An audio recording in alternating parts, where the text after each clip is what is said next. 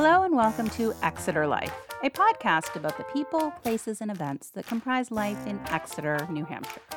I'm Lara Bricker, and Exeter also happens to be my chosen hometown. I've lived here since 1998 and written the Exeter Life column since 2013. The independently produced audio version of Exeter Life launched in 2020. This week, it's a bit of holiday nostalgia as we're not able to celebrate the way we usually do in Exeter the first Thursday after Thanksgiving, which for me is like the biggest night of the year in town, the annual holiday open house. And so this year, I'm taking a trip back to Christmas past, waiting in Exeter's Santa line.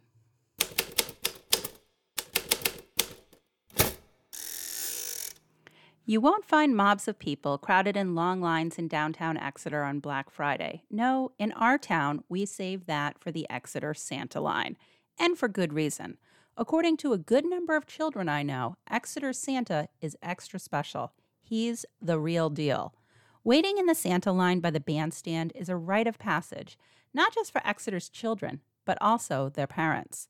I got the full experience this year when I drew the job to get downtown early and stake our spot. You see, while Santa officially flies into town at about 5 p.m., the line starts forming hours before that. I knew this, of course, but until this year, my husband Ken carried the honor of getting over to the bandstand to get in line. And I simply met him later in the afternoon after I'd picked up our son Will. I admitted several times during my line duty that I hadn't really appreciated the dedication Ken had to the job until this year. And yes, he is never going to let me live that down. I arrived at just past 3:30 and I was already late. The dedicated parents of the year this time were Jen and Jay Stevens, along with their friends Christine and Tommy Bergeron.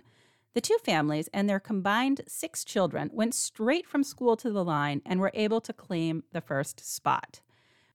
We've been planning it for over a month, Jen told me. Like other veteran Exeter Santa Line parents, they learned last year that even showing up at 4 p.m. was too late. Doris Paquin and her husband have also learned the insider strategies when it comes to getting a good spot in line. My husband has gotten here and found people saving spots for other people, she explained. Seeing Santa at the bandstand is a favorite tradition for Doris's 10 year old grandson, and she left work early to get in line. He loves it, she told me. He's been talking about it for over a week. My family's zest for that early spot in line doesn't so much have to do with being the first to sit on Santa's lap, but the fact that Will always signs up to play a role in the live nativity at the Congregational Church of Exeter. So if he's going to have time to get his annual one on one with the big guy, we need to see Santa first thing and then rush over to get Will transformed into a shepherd. Alice Rayner of Kingston, who has been bringing her children to the Exeter event for the past eight years, was also close to the front of the line this year. Earlier in the years, I've been way back there and it's been hours of waiting, she said you learn what you have to do. Her sons, Cameron and Harrison, zipped in and out of the line playing with each other while their mother held their spot. I managed to get a respectable spot in line, but not on par with the year Ken got the first spot.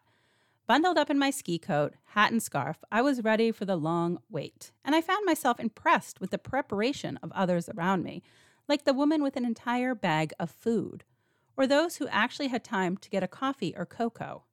Jane Powell stood behind me, thankful for the weather, as she recalled cold temperatures of years past. Her son, Noah Bulduck, a second grader, loves the event, and she tried to get downtown early this year.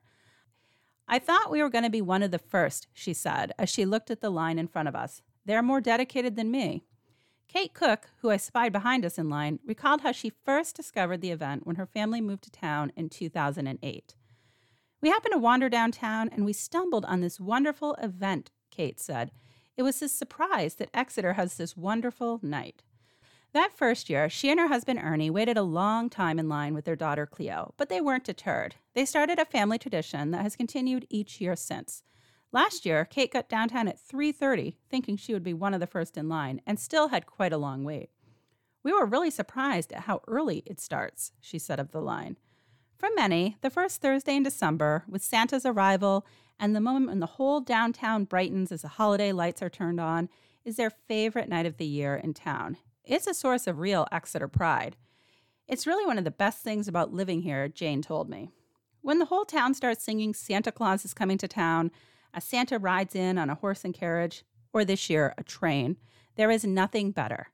Unless, of course, you get the first spot in the Santa line.